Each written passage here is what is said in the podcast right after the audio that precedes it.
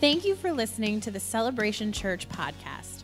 For more information about Celebration Church, go to ccacron.org.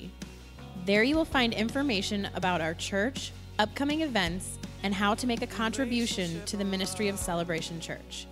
We hope this message is an encouragement to you. So we're abiding in him. John 15:4, we'll pick up again there. Abide in me and I in you. As the branch cannot bear fruit of itself unless it abides in the vine, neither can you unless you abide in me. I am the vine, you are the branches. He who abides in me and I in him bears much fruit, for without me you can do nothing. You know, and it's every Christian's desire. You know, we want to bear fruit. We want our lives, our lifestyles to prove fruit in the kingdom. We want to be able to say, I've been abiding in him. But the reality of it is, it can't be the fruit that we seek. What we seek is a life lived with Christ, a life lived with him. And you know, to live with him, to abide in him, we've got to learn to set up shop. We've got to learn to camp out. And so what does that look like? You know, accepting Christ and walking with Christ isn't about coming to church on Sunday or coming to church on Wednesday and doing good things. It's learning how to set up our home in him. So when you move to a new house, which we've done twice in 2 years, with a newborn. And when you get there, you immediately, like, you have to get all your toiletries out. You have to get all your cleaning products and all of the basic necessities, and you're hurrying, you're getting it all out. And then you've got to get the couch set up and the TV and the beds, and right? Then it's all the comfort stuff. But what we do is we make sure that we're setting up house in a way that we can live, that we can function, that we can perform life at our best. Well, why would it be any different in Christ? So we want to set up our relationship with him in such a way that it ensures us a successful Christian life throughout our day, throughout our week, throughout our month, and throughout our entire life. So what happens is oftentimes we just get going and we're trying to feel like, oh, do we do this? Do we do that? And we do a couple things for a while, and then we find something else that we like better that doesn't have anything to do with Jesus, and we start doing it. Or we have a season change in life where the kids all move out of the house, right? They go off to college, they move out, they get married, or we start having babies or all that stuff. And if we haven't set up shop and made our home in Christ, then all those things blow us out the water. And we find ourselves spinning in the cycles of life, and we're like, wait a second, what happened? What happened to me? What happened to my walk? So we have to purpose to live life with Christ. So what does that look like for each of us? It's going to look different for everyone, and it's going to look different in every season of our life. But I've got to make sure that I've got access to him, that I've got access to him through reading. I've got access to him through worship. I've got access to him through the Bible. I've got access to him through prayer, and each one of those in multiple ways. You get what I'm saying? I've got to make sure I've got the audio audio Bible on the phone. I've got to make sure I have the apps. I've got to make sure I have it on the computer. I have to make sure I have a hard copy. You following me? I've got to make sure I have Pandora. Then I got iTunes. Then I got a CD. Then I got the radio. Because I never know which one is going to be available. And I've got to have a way to plug in. I've got to have a way to step away from life and find myself what? Abiding, worshiping, learning to live in him. So our concentration's not on bearing fruit, but on knowing Jesus. In Galatians 2:19 and 20, it says, "For I, through the law, die to the law, that I might what? Live to God. I've been crucified with Christ. It's no longer I who live, but Christ lives in me. And the life which I now live in the flesh, I live by faith in the Son of God who loved me and gave himself for me." Christ now lives in me. The same spirit that raised Christ from the dead lives inside of you and I. And so we find ourselves now, we're dead to the law. The law, it's gone because of the blood. So I no longer have to live by, I need to go to church, it's the right thing to do. I need to read my Bible, it's the right thing to do. Don't you know how much I pray, sister? I pray. Mm-hmm. I'll give you my time clock. I don't have to live by that anymore. Because the life I now live, I live in Christ. I live in a relationship abiding in Him that nobody's got to tell me I need to go to church. And not because I'm the pastor or the pastor's wife. You didn't have to tell me that when I stopped doing drugs. You didn't have to tell me that when I threw all my clothes away. You know how I knew I had to be inside? Because I had to be with the one that loved me, lest I go run away and find the filth of the world again. So we're dead to the law and we're made alive in Christ Jesus. So the more that I abide in Him, the more I learn to live and seek a relationship with Him, the more desire I have for the things of God. The more desire I have for kingdom work. You don't have to twist my arm to teach a Bible study. You don't have to twist my arm to teach a Bible college class. You have to twist my arm to get me to not do it because my schedule's too full. Why? Not because of law, not so I can say, hey, look at my resume and all that I do. Don't you know? No, I don't care who knows. Because my Father knows. Because it's all coming out of what? A relationship with Him. Romans 11:18 says, do not boast against the branches, but if you do boast, remember that you do not support the root, but the root supports you. I've got a great quote from Matthew Henry. It says, the believers are the branches of this vine, which supposes that Christ is the root of the vine. The root is unseen, and our life is hid with Christ. The root bears the tree, diffuses sap to it, and is all in all to its flourishing and its fruitfulness. And in Christ are all supports and supplies. In Him are all supports and supplies. Think about that. Think of the tree. We don't see those root systems. You know, back in New Orleans, we had oak trees, huge oak trees. That'd be 100 plus years old, massive. And those hurricanes came, and they didn't blow them over. You know why? Because those roots went down deep. And after it went down really deep, it spread out really far. And those roots, that's what provides the nourishment, the things that are not seen.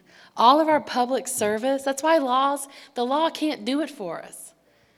Because all of our public service has nothing to do with whether our relationship with God is really there. Anybody can go perform. They got churches all over America meeting tonight that have no presence of God in it because it's all duties and rituals. It's about relationship. But in a secret place, in the places that are hidden, that's where our nourishment comes from. That's where the sap comes up and begins to nourish those trees. That's where the sweetness of that relationship comes from. It's the hidden part of our life. You know, when the tough times come, where are we running? When the good times come, where are we running? Are we celebrating in Him? Are we rejoicing in Him? Are we learning to live life with Him? You know, and it's real easy to say yes. When you stub your toe, what happens? When you go grocery shopping and you see the total, what happens?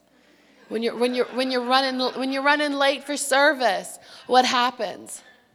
You know, I've heard for years stories of preachers and their families getting ready for church on Sundays and how that was the worst house to be in. And I'm like, Lord, that will not be so. That will not, right, honey? That will not be so. We leave together. But it can't be so, because it's going to mess me up. It's going to mess me up as the spouse trying to support him. It's going to mess him up as the shepherd trying to cover and lead the church. So we shut down Saturdays at 5 and we begin to put on Christ in a whole new way. We got to shut it down and abide in Him to where Sunday morning cometh and all of us are ready to go. Zoe wakes up and she knows it's Sunday. Our whole house is getting excited because why? We've been spiritually preparing for what's to come.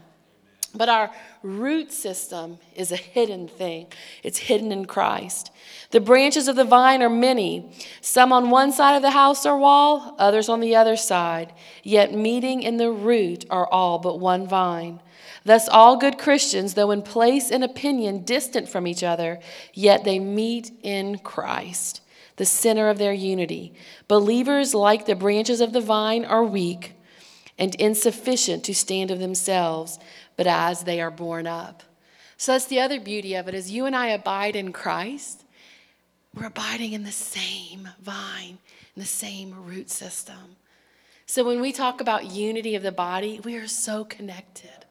We're all connected in Him. We all get our supply from Him. We all get our sufficiency from Him. So all the more when Jesus prayed, Lord, I pray that they all would know, would be one as we are one. That's the reality of it. When you and I take communion, we are taking of Christ together as one family. When we're coming together and we're laboring over our city in prayer and laboring over our church and we're paying our tithes and our offerings into the Lord, we're united in Him. He's our root system. What's happening underneath the surface? You know, and He should always be challenging us. If I'm not convicted about something, I'm like, Lord, what am I doing wrong? Is there sin in my life? Because I need to be being challenged in my daily walk with Him. I need to be growing in my daily walk with Him. I need to know that my nourishment, my sustenance, the thing that keeps me going, the thing that holds me together is Christ in me. Christ in me. 2 Corinthians 3:5 says, not that we are sufficient of ourselves to think of anything as being from ourselves, but our sufficiency is of God. He's our root system. He's our support system. He is our source of nourishment. So we're personally learning to abide with Jesus. You know, that's why we always talk about knowing Him. You know, seeing and savoring. We keep going over the different attributes of Christ. We keep talking about the different character of Christ and the different roles that He's played, because we've got to know Him. And we know Him from abiding in Him, spending time, setting up house in relationship with Him. How else do we abide with Him? We abide in prayer. John 15:7 says, if you abide in me and my words abide in you, you will ask what you desire and it shall be done for you. By this my Father is glorified, that you bear much fruit, so you will be my disciples. I love this because He combines, if you abide in me and my words abide in you, you can ask what you will. And so it's a twofold thing. To abide in Christ, what does John 1:1 says? That He is the Word. So if we're abiding in Christ, we're also abiding in the Word. If we're abiding in the Word is what? Living and active and powerful and sharper than a two-edged sword. It is jumping out of that page. It is getting in our bellies, living inside of us. And so as you and I begin to go to Father in prayer, to go into prayer, we're abiding in Him. I no longer am praying according to my own desires. I'm not praying according to my own natural self. I begin what? Praying the Word of God. I begin praying the will of God, not because, hey, you're so anointed now, you can ask Him for that Mercedes-Benz. That's like gross. Do you know how much we can do for the kingdom with that? But as I abide, and hey, for people out there listening, the Lord wants to bless you with it, that's totally fine. For me personally, I can't pray those. I don't want to pray those because I want to see the kingdom flourish. So as I begin to go to the Father in prayer, His Word, He begins to pour out of me. As I begin to lay hands on my friends or lay hands in small group or pray for people in my private time, all of a sudden I begin to see visions. I begin to see with the heart of God, and I can begin to what? Pray the Word of God over them. And if I'm praying the Word of God over them, I can guarantee it's His desire and it's going to happen because it's praying His promises, not my own will, not my own. I'm trying to twist God into my genie man to do what I want, but I'm now praying the prayers of the Father. Let's take a look at this quote. You have it up there. One is that abiding in Christ and having His Word abiding in us teaches us to pray in accordance with the will of God. With the abiding in Christ, our self-will is kept down. How many of you know that's important? The thoughts and wishes of nature are brought into captivity to the thoughts and wishes of Christ. You know, so often we want to tell God how to fix it. If you just removed this and added this and shifted this to the left a little bit and then moved this up higher, it'll all be okay. And he's up there going, hello, I just need you to have a little faith. It's all supposed to be there, sister. And you're like, but Dad, I told you, if you take this away, if you shift this over here, turn this to the left, shoot this up higher, it's going to all be okay. And he's saying, no, my ways aren't your ways. My thoughts are higher than the heavens are above the earth. But as we know his word, as it's in us, our thoughts then begin to come captive to his. Like-mindedness to Christ grows upon us. You know that scripture, we have the mind of Christ. All working and will become transformed into harmony with his. There is deep and oft-renewed heart-searching to see whether the surrender was indeed been entire. Fervent prayer to the heart-searching spirit that nothing may be kept back. Everything is yielded to the power of his life in us, so that it may exercise its sanctifying influence even on ordinary wishes and desires. Because you see, every part of our walk with him is part of our sanctification. So even that silly stuff like, forgot the milk. Why didn't they get the milk? I mean, little stuff. God uses the little stuff. The little stuff. And as you begin to pray over your attitude, because now you're so mad about the milk that you didn't stop, and then they didn't get the text in time, and what am I going to do in the morning? And you go to the Father because you realize you don't look like Jesus. Come on. It's true. And then all of a sudden, he begins to shift your focus, and you realize, wow, this isn't even about the milk. Oh, wow, look at that thing inside of you. Oh, what are we going to do? Lord God, I repent. And next thing you know, you think you're correct in something about milk, and you find yourself repenting. Lord, come. The little wishes and desires come under the sanctifying influence in prayer. Isn't that amazing? His Holy Spirit breathes through our whole being, and without our being conscious how, our desires as the breathings of the divine life are in conformity with the divine will and are fulfilled. Abiding in Christ renews and sanctifies the will. We ask what we will, and it's given to us. Isn't that beautiful? So in our Bible study on Tuesdays, we've been covering Philippians. And last week, we covered prayer a little bit. And the book is by Elizabeth George, and Elizabeth talks about stop praying those baby prayers. Stop praying those baby prayers about the parking spot and about waking up on time. All the little stuff, come on. And God cares about all those things. Sometimes he just wants to give us a kiss when we're absolutely exhausted and we're running and it's storming outside and we got to go get the milk. There is no milk stories at the Prosser house, if you're wondering.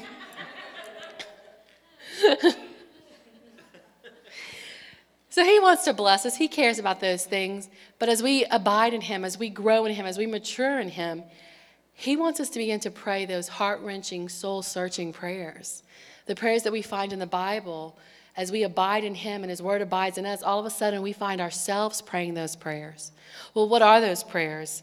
Philippians 1:9 says, "In this I pray, that your love may abound still more and more in the knowledge and all discernment, that you may approve the things that are excellent, that you may be sincere and without offense till the day of Christ, being filled with the fruits of righteousness, which are by Jesus Christ, to the glory and praise of God."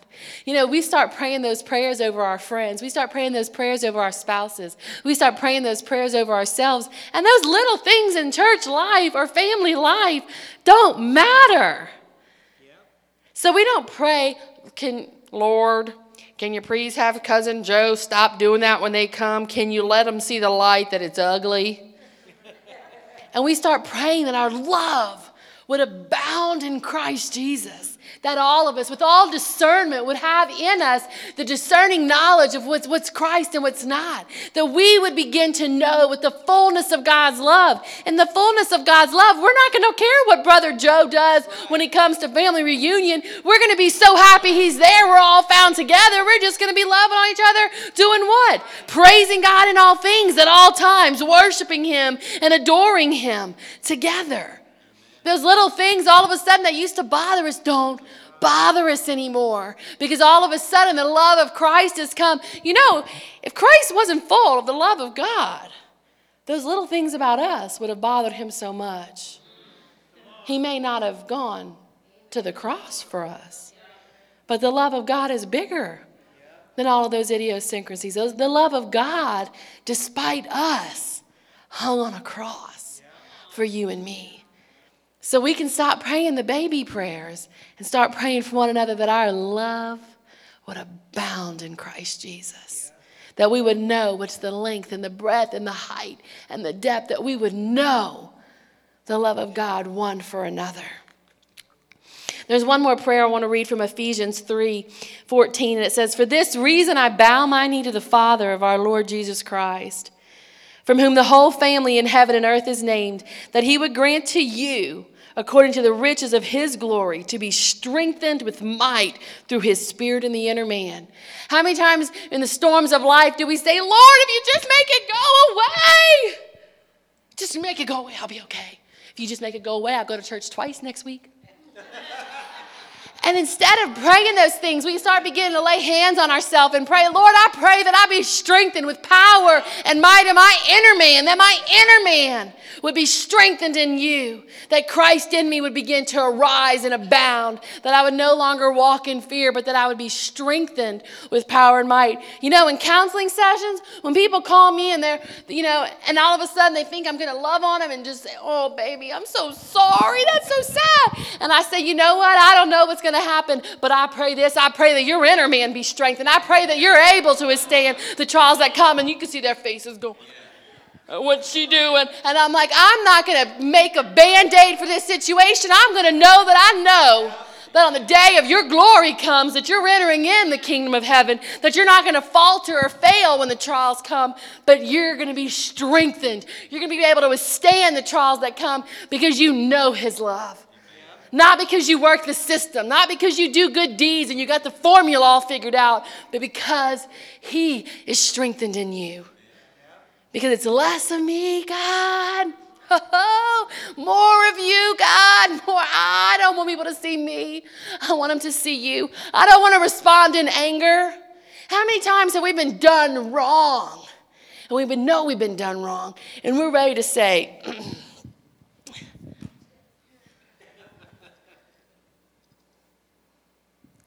and God says, "Go lower." That doesn't happen by a proud and haughty spirit. That doesn't happen by someone that still hangs on to hurt and self-righteousness. It happens from someone who goes lower and allows the strength and the power and the might and the love of God to expand within him, even in the worst of situations, even when he's getting beat down. It's not beat out of us. "Not my will, Lord, but yours. Not my way, but yours. I don't have to be right. I just want you to be glorified. I don't have to be right. I just want to walk hand in hand with my brother. I want to walk hand in my hand with my sister. I want us to be united in you. I want us to both be right before you. However it's got to go down, let us both be right before you." Strengthened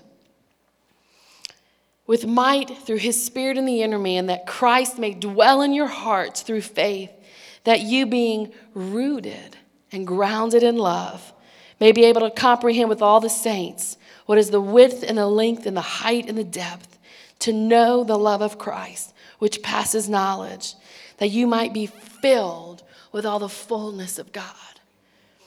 You know, that length and width and height and depth. You know, God didn't say, "Come into me and your life's going to be a bunch of jelly beans." That's right. He definitely didn't say that one, because I made it up.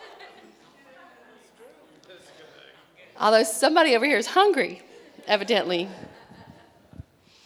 And so life happens. Life happens with marriages and with kids and with health and with finances and even with your homes. And I mean, you know, stuff, Katrina's. Stuff happens.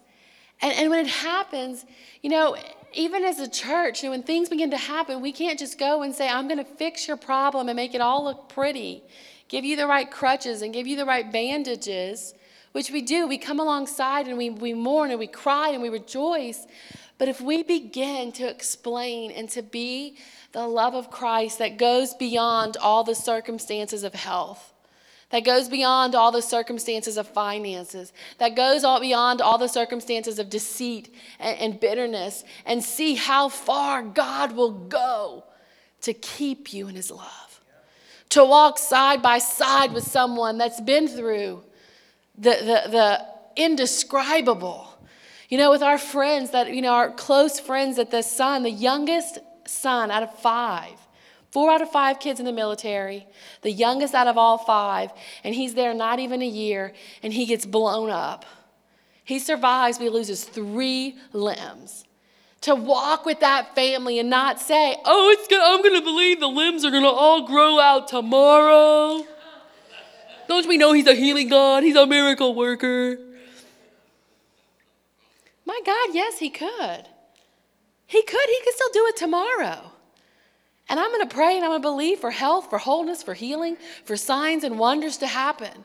But in the reality of it, when they're scraping him down and when they're doing surgery after surgery after surgery, and he's physical therapy after physical therapy, and he's crying every day with his family, and his family's crying because they're, you know, he's in Germany and they're here, and then he's in Texas and they're here, and what are we going to do? And you go hand in hand with them and you listen. You go hand in hand and go to the Word. You go hand in hand and pray. You go hand in hand and cook them all breakfast. They still talk about the breakfast we made. We didn't know what else to do. We just made a breakfast. I can do eggs. You want pancakes? I'll pour the batter. But the height and the width and the length and the depth of the love of God. We begin to pray those prayers over ourselves. We begin to pray those prayers over each other. Is God not the God of the Bible? Is he not the God that we proclaim that he is? If he is, he's big enough for every situation we've ever been in. But we don't know it if we don't learn to abide in it. But when the things of life come and we get fearful, we run off to man. We run off to natural ways of dealing with things. We don't give him the opportunity to show off, to strengthen us with power and might in our inner man, to show us the length and the height and the depth and the breadth of his love. If we don't sit in the middle of that trial and say, show me your glory, I'm going to worship you through it. I'm not going to act like a 2-year-old, but I'm going to put on my big boy pants and I'm going to sit with you. I'm going to worship you. I'm going to set up shop. I'm going to decorate my house in Christ, and I'm going to learn to live in it. I'm going to learn to live with you in my situation. Are you following me tonight? We also abide with him in obedience. John 15:9 says, as the Father loved me, I also have loved you. Abide in my love. If you keep my commandments, you will abide in my love, just as I have kept my Father's commandments and abide in his love. We don't keep the commandments. We don't do the things he's asking of us because it's a lawful thing. We've covered that. We do it. Why? Because we want to. We love him. We want to please him. We want to know him because we now take pleasure in it. We take pleasure in obedience. John 5:19 says, then Jesus answered and said to them, most assuredly, I say to you, the Son can do nothing of himself but what he sees the Father do. For whatever he does, the Son also does in like manner. We're just following Jesus. We're looking at Jesus. We're following Jesus. We're abiding in Jesus. We're doing as Jesus does, and he does what the Father says. Jesus is even obedient. John 12:49, for I have not spoken on my own authority, but the Father who sent me gave me a command, what I should say and what I should speak, and I know that his command is everlasting life. Therefore, whatever I speak, just as the Father has told me, so I speak. You know, we want to say, you know, because we give the Catholics a hard time because there's only one mediator between the Father in us, and that is by Jesus. So then we go take it a step further and say, well, I don't need anybody because I can hear myself. And there's truth to that, but why, if that's the only truth there is, then why did he send the church? Why did he send the fivefold ministry, the apostles, prophets, the teachers, the evangelists, for the equipping of the saints? Why did he set up structure? There is obedience to be found in it, and it's not something that we do out of guilt or shame, or we do because we absolutely have to, but we begin to take delight. Yeah. Ladies and gentlemen, I take delight in submitting to my husband. I do. I just like making faces. It's a joke. But you know why I take delight in that? Because it honors my Father. Because when I actually obey my husband, I'm actually kneeling before the Father in worship. When I obey my pastor, and he's still my pastor. He's my pastor and my husband. How you like that? I'm kneeling before the Father in worship, a lifestyle of worship. You know, as I am obedient to those, my spiritual parents that have gone before me, am bowing before the Father in adoration, in worship, saying, Lord, I'm following you. You've placed these people in authority over my life. You've placed this covering in my life to cover me, to be my shelter. You've given him, Lord. He's got the job to present me blameless before you. Father, I honor you. I honor you, Lord. As I'm obedient, as I'm submissive to my husband. Doesn't mean he's going to beat me up and tell me to go clean the floors with a toothbrush. But it's all those things that as women we were like, no, do this, do it this way. And he's like, hey, can we just, sure, no problem. Why? Because I'm honoring my Father. Your days may be long. That's right. Let's go to our quote from John. He loves this. He eats this up. Go to our quote from John Knox. Huh?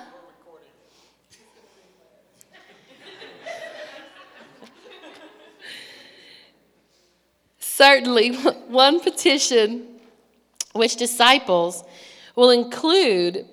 I'm so sorry. I'm still thinking. Last night we had the funniest Facebook encounters over spouses. And I think that's why this is also funny tonight. So I digress, I'm sorry. Certainly one petition which disciples will include is such loyal prayer will be that they may yield much fruit in their life of obedience and service. They will want to serve God, will want to bring honor to him, and to lead men to see that he is truly God and has sent his Son to be Savior of the world. Their fruitful lives will bring glory to God, and their obedience will prove that they are loyal disciples of Jesus. Obedience is the test of discipleship. Leave that up there for a second, Tony. Our obedience will prove that we're loyal disciples of Jesus. I'm not just tearing out certain pages of my Bible. I'm not just tearing out certain pages.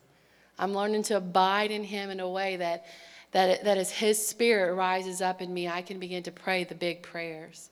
That I can begin to what? Repent to my husband. Repent to my friends. Repent to my brothers and sisters in the Lord. Why? Because I've got to walk in obedience. My life of obedience shows my closeness in following him.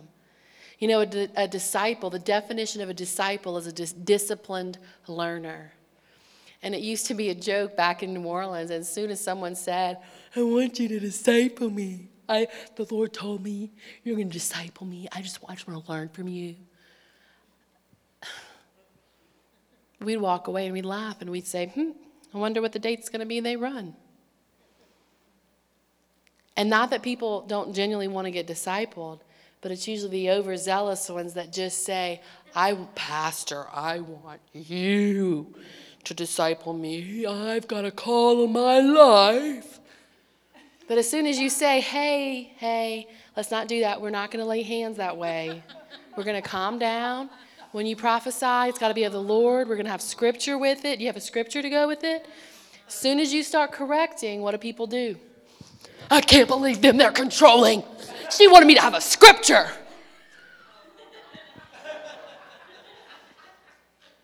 A disciple's a disciplined learner, meaning God, even when the Father comes, he disciplines those whom he loves. Even when he comes with his hand of discipline, I'm still going to sit in him. I'm still going to praise the Lord at all times. I'm still going to thank him, Lord. God, I thank you that you're disciplining me over this and not that stuff from 15 years ago. God, thank you that you're molding me into your image, that you're sanctifying me, that you're purifying me, that you're burning the dross out of my life. We're going to find pleasure. We're going to find delight in obedience. You know, I used to remember when I was like, oh, man, so I can't watch that show. Oh, man, I can't do that either. And now I'm like, so be it. So be it. Because I know the goodness, the sweetness that's to be found in him. So as we abide in him, we're also obedience. We also abide in joy. And we bear fruit. We're going to skip and go to bear fruit for sake of time. Galatians 5:22. It says, but the fruit of the Spirit is love, joy, peace, long-suffering, kindness, goodness, faithfulness, gentleness, self-control. Against such there is no law. And as you and I begin to abide in Christ, we begin to bear his fruit. We begin to put on Christ. And as I put on Christ, that's the fruit of Christ's life. That is part of his character. That's part of his nature. I don't become loving. The love of Christ begins to abound in me. I don't all of a sudden decide I'm going to be a happy person. It's the joy of Christ bubbling out of me, bubbling out of relationship. I don't all of a sudden decide I'm not going to be an anxious person, no more anxiety. I'm going to chill. No. The Prince of Peace has come to make his home in me. It's the peace that comes on.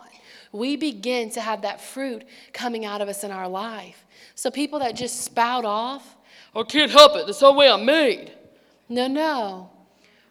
Christ had self-control enough that while he was beaten and bruised and spit upon and cursed and mocked, that he did no evil. He had no ill thought. If he was sinless, he had no ill thoughts toward them even. No ill thoughts toward him. How many times we're like, oh, okay, I know I shouldn't thought that. Okay, I'm good. No. The self-control of Christ begins to come and take control. It arrests us. It captures us. We begin to bear his fruit. Our Matthew Henry quote says, we must, Pastor Gracian, come on up. We must be fruitful. From a vine, we look for grapes. And from a Christian, we look for Christianity. Yeah. From a vine, we look for grapes. And from a Christian, we look for Christianity. This is the fruit, a Christian temper, a Christian disposition, a Christian life, and conversation. You know, if you're with someone, if you hang out with someone, you talk all the time, that's a Christian, and they never want to talk about things of God, find a new friend. If our temperament isn't Christ-like and we're spouting off and short, back away from the situation. Go find yourself hidden in Christ. You know, it's funny, because as soon as Zoe starts to be having that attitude, I'm like, You've overdone it. We need to go to that quiet place. And most of the time for her, it's her nap. But guess what we do first? And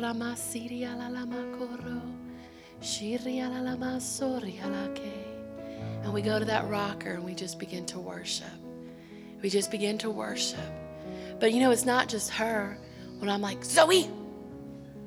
Hey, mama. Hey, we need to step away.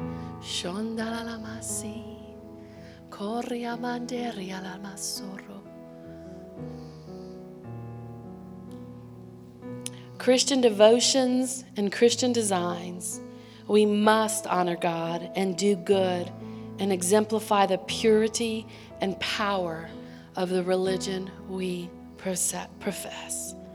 And this is bearing fruit. The disciples here must be fruitful as Christians in all the fruits of righteousness as the apostles in diffusing the savor and the knowledge of Christ. To persuade them to this, he urges. You know, that's what all of us want to exemplify in our life. By proclaiming Christ, by proclaiming our lives as Christians, we're putting on the signet ring of Christ. And we walk in the authority of Christ. What's the world seeing? I want them to see in me a woman that lives with her King. That she may not do it all right, she may not have all the right answers, and she may make mistakes, but my goodness, she's been with the King. How do I know? Like Pastor said, because her face shows it. Because her life shows it. Because her prayer life shows it. Because her countenance, because my temperament, because my conversation, my obedience, it shows it. Abiding in Him. Abiding in Him. Spending a lifetime learning to abide in Him. That when we cross over, to our heavenly home, oh, we can say, I've been waiting my whole life for this. I've been waiting my whole life for this moment. When all that I've tasted, when all that I've experienced in you,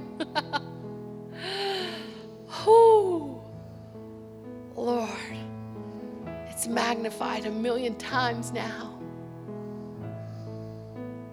It's magnified 1,000,000 times now because you know Him, because He knows you.